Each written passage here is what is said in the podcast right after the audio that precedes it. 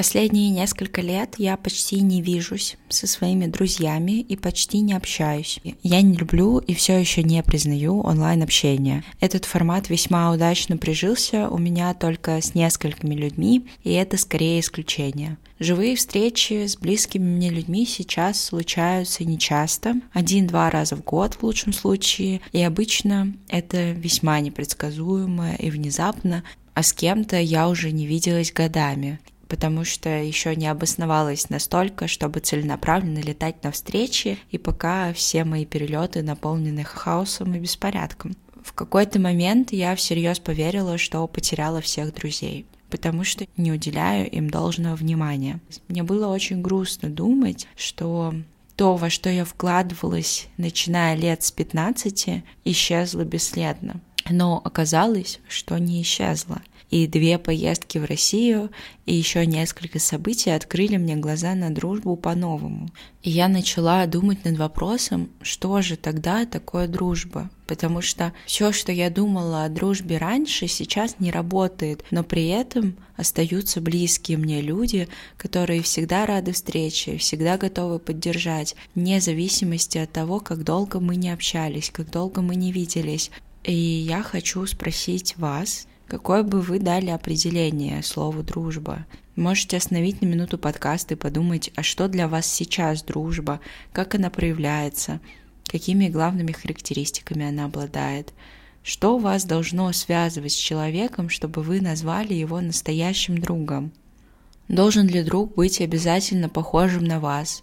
Или вы должны быть полными противоположностями друг друга – Друг — это тот человек, который делит с вами и горе, и радости, или тот, кто просто понимает без слов. Друг — это тот, кто выручает и помогает в любой момент. И есть ли разница между женской дружбой и мужской? К концу эпизода я надеюсь сформулировать для себя финальное представление о том, что такое дружба для меня сейчас.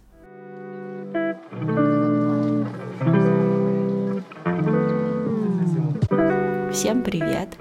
Меня зовут Диана, и это подкаст «Займись собой».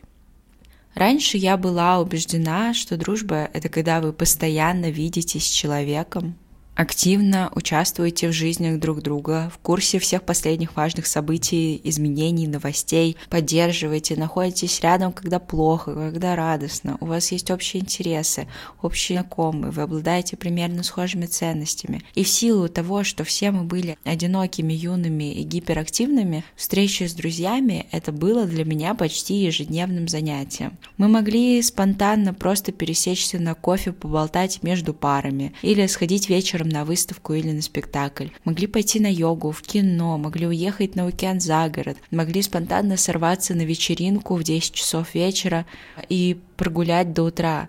В общем, на месте не сидели от слова совсем. И если в моем окружении попадались люди, которых такой формат не устраивал, то значит не настолько они и ценили наше общение, думала я. Как же глубоко я заблуждалась я не понимала очень многих вещей. Например, как можно ставить отношения на первое место, ведь парни меняются, а друзья остаются. Так я рассуждала, потому что у меня парни не задерживались, а друзья были оплотом стабильности. И те мои друзья, кто рано встретил своих любимых людей и кто не смог поддерживать мой ритм общения, для меня перестали иметь значение.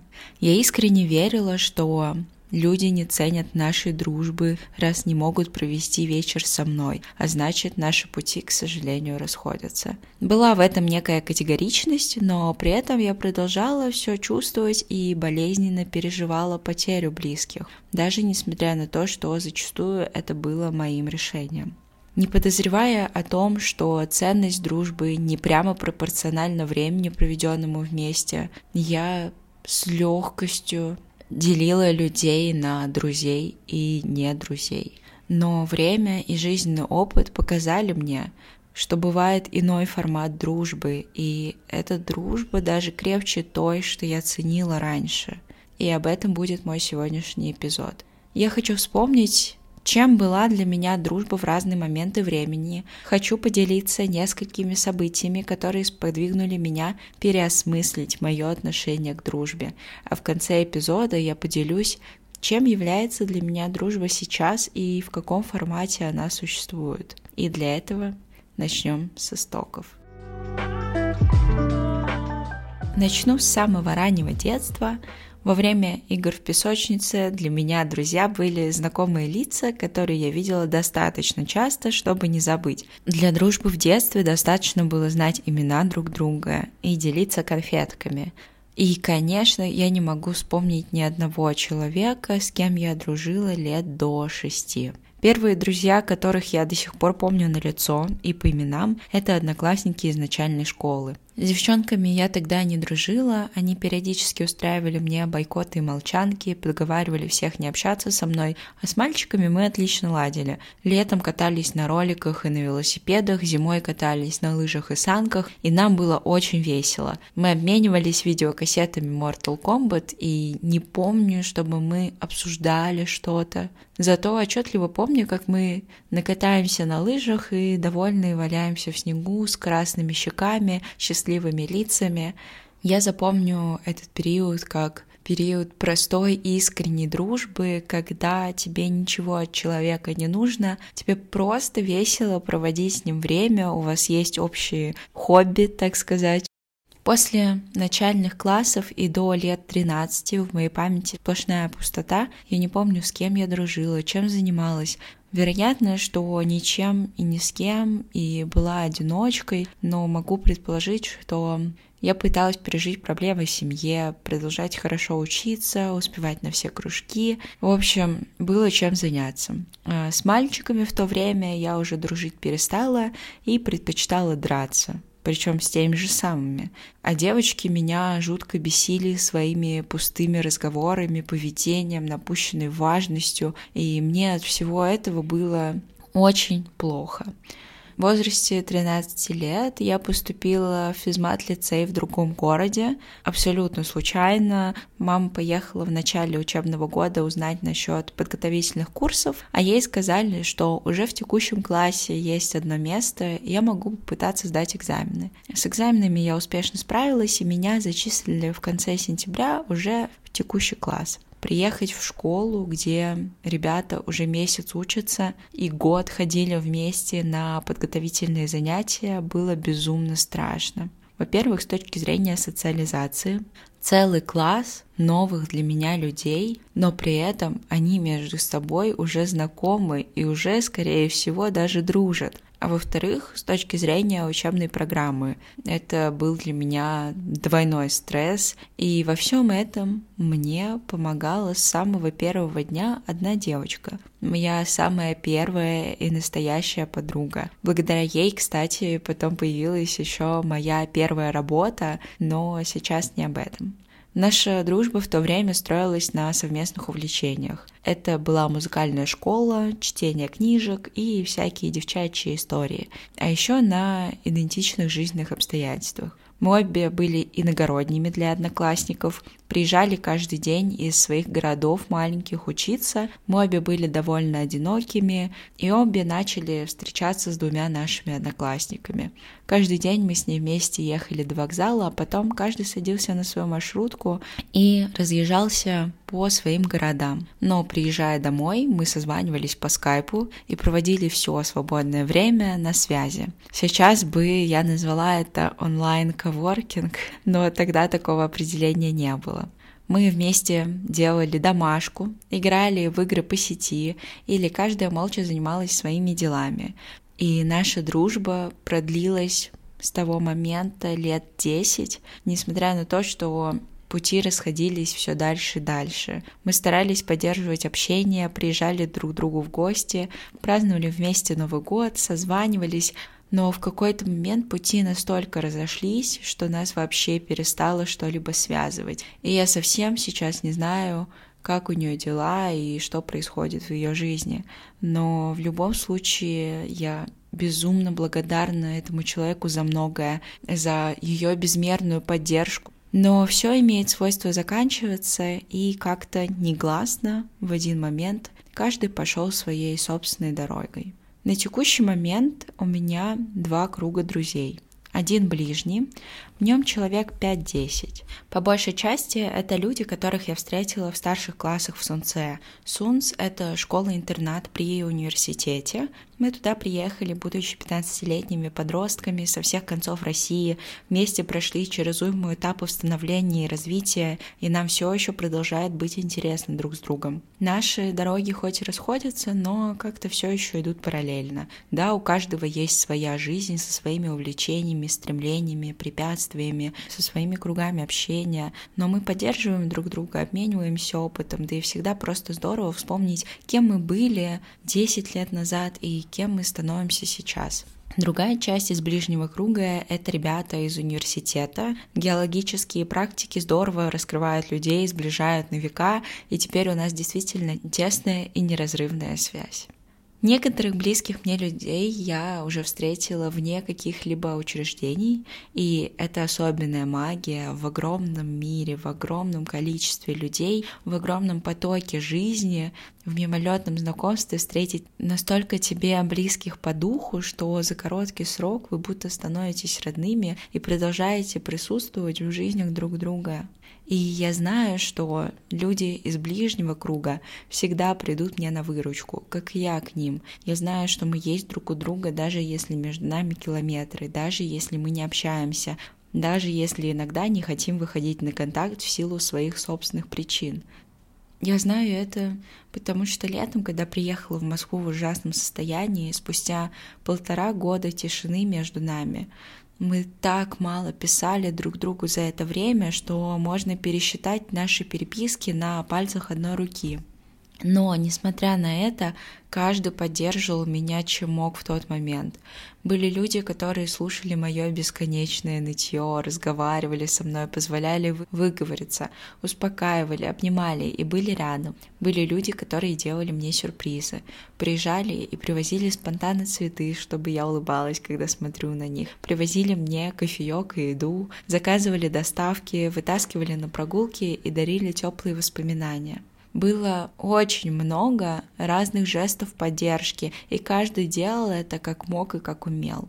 Ребята приходили в гости и говорили очень важные слова о том, что мы можем не общаться сколько угодно времени, но при любой удачной возможности встретиться мы обязательно встретимся и что я всегда могу рассчитывать на них при любых обстоятельствах, могу рассчитывать на любую поддержку в случае чего. И я знаю, что это не просто слова. Я плакала каждый раз и не понимала, за что мне такие друзья, чем я это заслужила.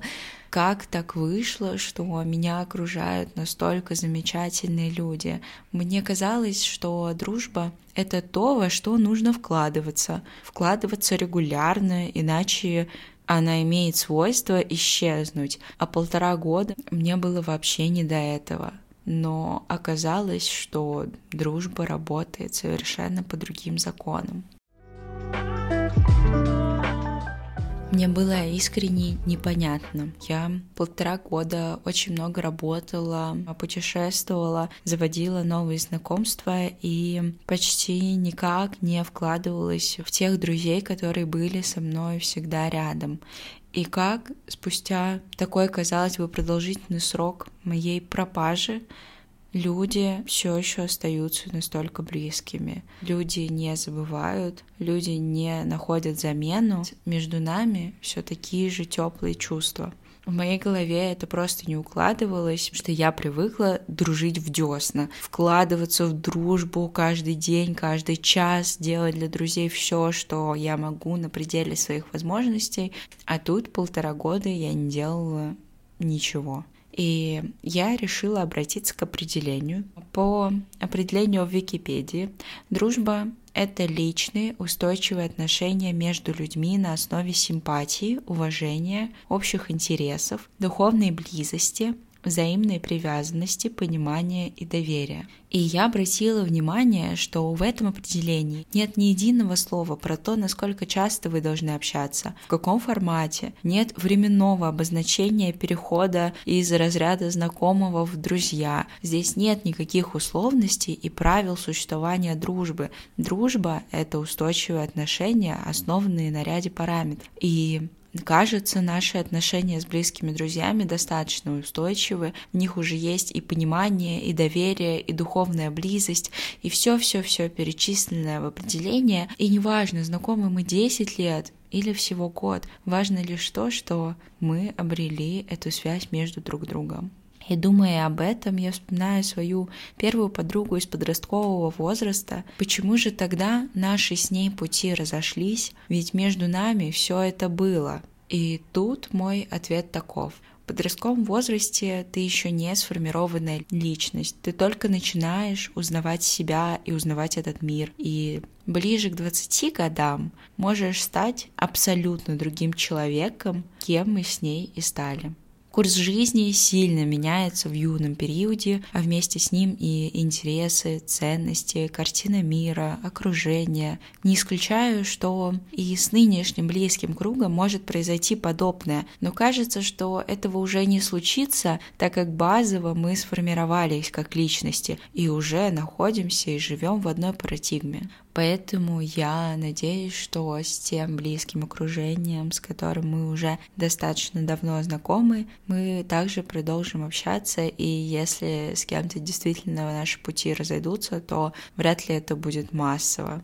Второй круг людей — это человек 20-30. Это все еще сильные связи, мы объединены общими целями, интересами, существуем плюс-минус в одном мыльном пузыре, поддерживаем общение, и если окажемся в одном городе, то обязательно встретимся и, скорее всего, очень здорово проведем время. Но наша связь может оборваться, если мы не будем поддерживать ее длительное время. Возможно, у нас в чем-то категоричные взгляды, и мы в каких-то важных вещах абсолютно не понимаем друг друга. Возможно, в случае, если придется приложить много усилий, то мы не придем друг другу на выручку. Бывает так, что с кем-то из второго круга мы просто еще недостаточно провели времени, но у нас еще все впереди и есть возможность стать очень близкими. И вообще в психологии отношений выделяют семь кругов общения, но я не заморачиваюсь. Все, что дальше второго обозначаю как слабые связи, мне не очень хочется делить это на более мелкие круги.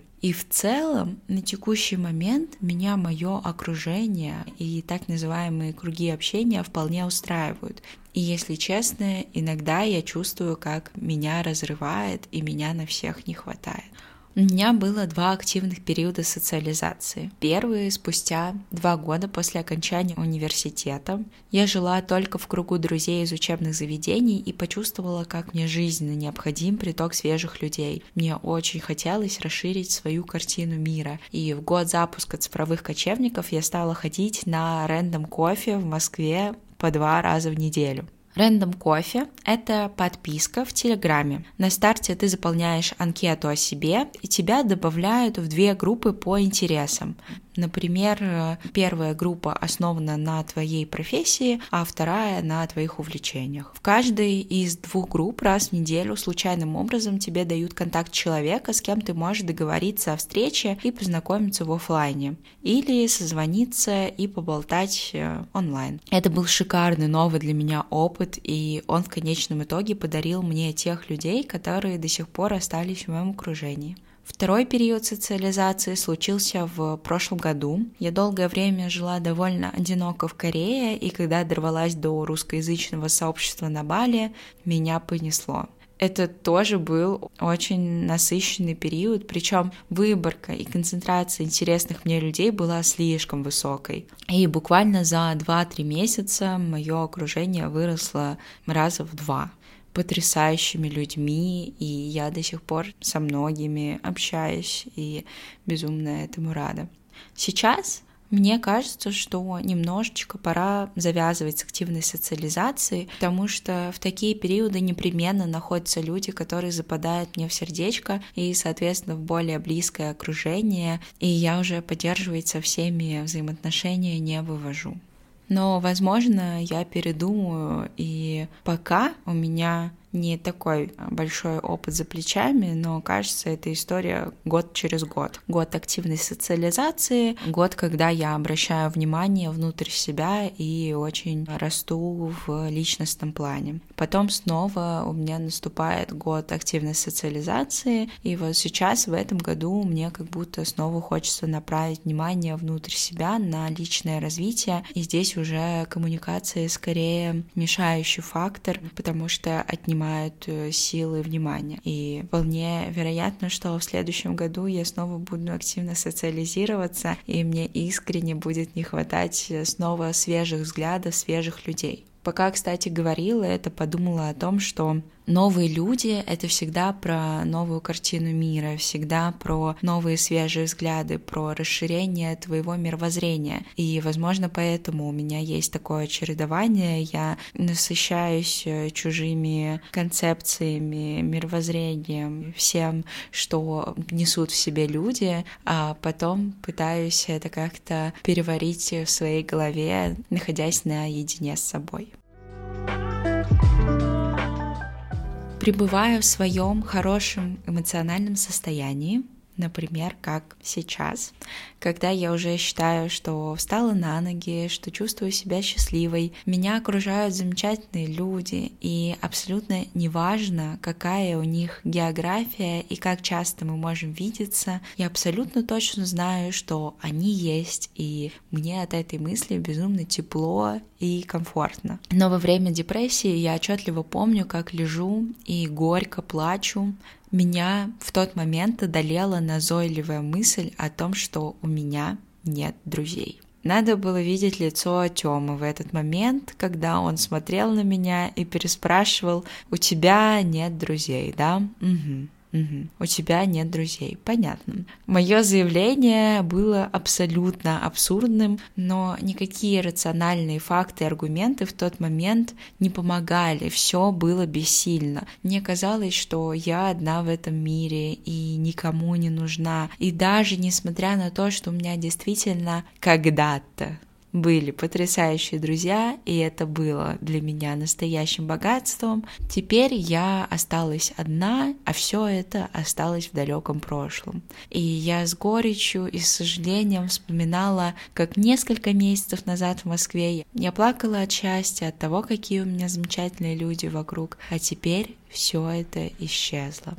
Ох уж эта депрессия, я в ней знатно настрадалась по поводу и без, этот депрессивный период послужил толчком к тому, чтобы понять, что друзья могут быть и на расстоянии. Я так привыкла, когда жила в Москве в каком-нибудь 2020 году, что мои друзья всегда рядом, абсолютно всегда. Мы почти не расставались. Вот мы еще вчера вечером где-нибудь тусовались, а сегодня с утра уже уютно сидим в кофейне и разговариваем, а вечером пойдем и посмотрим вместе кино, и мы 24 на 7 практически были вместе, но все начало меняться после того, как я улетела. Удаленно поддерживать дружбу ранее мне не приходилось, и непонятно было, а что дальше. Вот у нас нет возможности видеться, мы не созваниваемся из-за разницы часовых поясов. У меня было плюс 6 к Москве, то есть у меня уже глубокая ночь, а ребята только выходят с работы, например.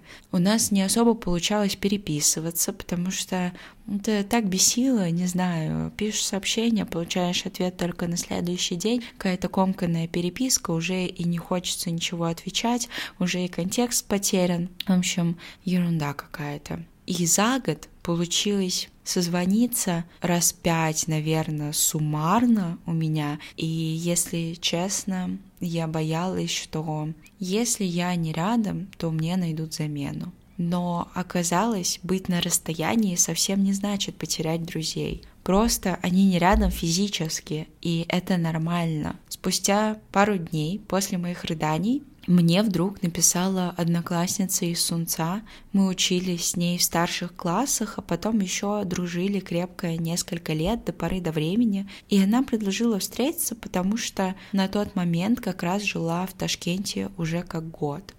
Мы встретились, и все было как прежде, как будто не было этих трех-четырех лет разлуки. Мы болтали, смеялись, делились историями, обсуждали интересы. В общем, все было как обычно, за исключением все еще моего депрессивного флера. Через пару дней случилось совсем неожиданное. Я вернулась с прогулки и обнаружила дома от нее сюрприз. Цветы, торт, всякие вкусняшки корейские, эфирные масла и записку. Я, как очень чувствительный, эмоциональный человек, конечно же, зарыдала от увиденного, от неожиданности, от самого факта сюрприза, и, конечно, от вложенной записки. Она нашла контакт Артема, узнала адрес и договорилась с ним о доставке. Я не могла все это осознать еще пару дней. А Артем ходил и хихикал, приговаривая «Нет друзей у тебя, угу, совсем нет друзей». Еще буквально неделю назад я утопала в слезах, потому что действительно думала, что так и есть. И тут мне делает сюрприз и оказывает поддержку человек, с которым мы не виделись и не общались последние четыре года. Еще это все происходит в Ташкенте. Какой же это был для меня шок. И эта ситуация запустила в моей голове процесс переосмысления понятия дружбы. Особенно на фоне того, что сейчас друзья разлетелись по разным странам. И тот формат отношений, который у нас есть сейчас, кардинально отличается от того, что у нас было 2-3 года назад. И если раньше все было просто и понятно, то сейчас как-то по-новому я до конца еще не привыкла к этому и не могу для себя до конца понять, как можно дружить на расстоянии, какие тогда должны быть артефакты или чекпоинты, что вот мы все еще друзья, и наша дружба не стала слабее. В общем, это какой-то новый для меня мир. Это важная для меня тема. Я не устану повторять, что друзья для меня огромнейшая ценность, и в какой-то момент она заменяла мне целый мир. Дружба для меня была миром безусловной поддержки, любви, радости. Я из тех, кто действительно вкладывается в дружбу и в создание крепких связей, не специально, не думая о том, как это мне поможет в будущем. Мне просто очень хочется дарить близким радость, хочется проводить любимыми людьми больше времени, хочется создавать впечатления и моменты, которые мы будем вспоминать через года, которые мы принесем через всю свою жизнь, и они для нас будут все еще такими же ценными, теплыми и счастливыми. Будучи довольно одиноким ребенком в детстве, мне всегда хотелось праздновать дни рождения с кучей друзей, хотелось свою компанию, хотелось делиться с кем-то своими эмоциями, чувствами, и я смогла найти людей, кому это все оказалось важно. И не хочется взять и потерять это просто потому, что мы живем на разных континентах или в разных странах. Хочу сохранить это и при возможности видеться, общаться, все так же дарить радость друг другу. И как же это делать на расстоянии?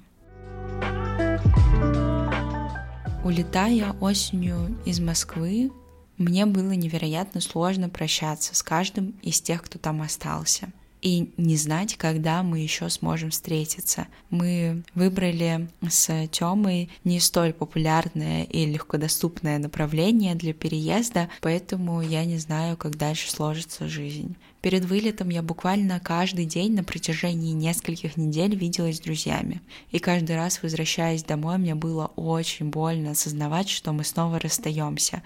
А еще, что в таком объеме я не смогу больше получать поддержку. Спустя время, когда я уже была в Ташкенте, я стала сильно сожалеть. Обычно я не задумываюсь о прошлых поступках, делаю выводы из ситуации, учусь на своих ошибках и иду дальше, повторяя себе фразы «что было, то прошло», «прошлого не исправить», ну и так далее. Но в этот раз я прокручивала все наши встречи в голове и думала, как же так, почему я так не ценила тех моментов, почему позволила себе расстаться на такой ноте. Так вышло, что все те последние встречи с друзьями я была в ужасном расположении духа. Меня тяготила неизвестность, неопределенность.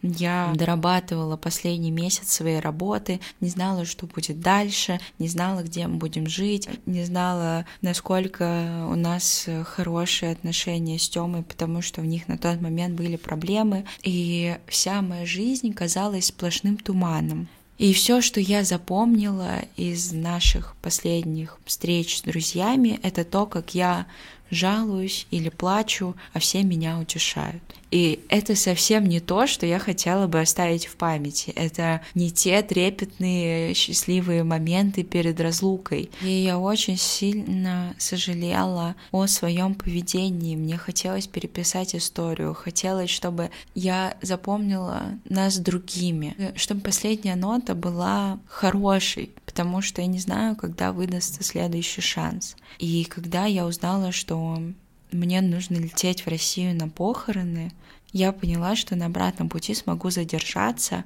и встретиться, пусть не со всеми, но хотя бы с частью людей. И я так сильно ждала наших встреч. Несмотря на то, какие обстоятельства привели меня вновь в Россию, я решила не пускаться в нытье на этот раз. Мне представился шанс создать новые впечатления, переписать те последние встречи, о которых я сожалела. И я намерена была от души посмеяться, почувствовать былую легкость и жизнерадостность встреч, и так и получилось.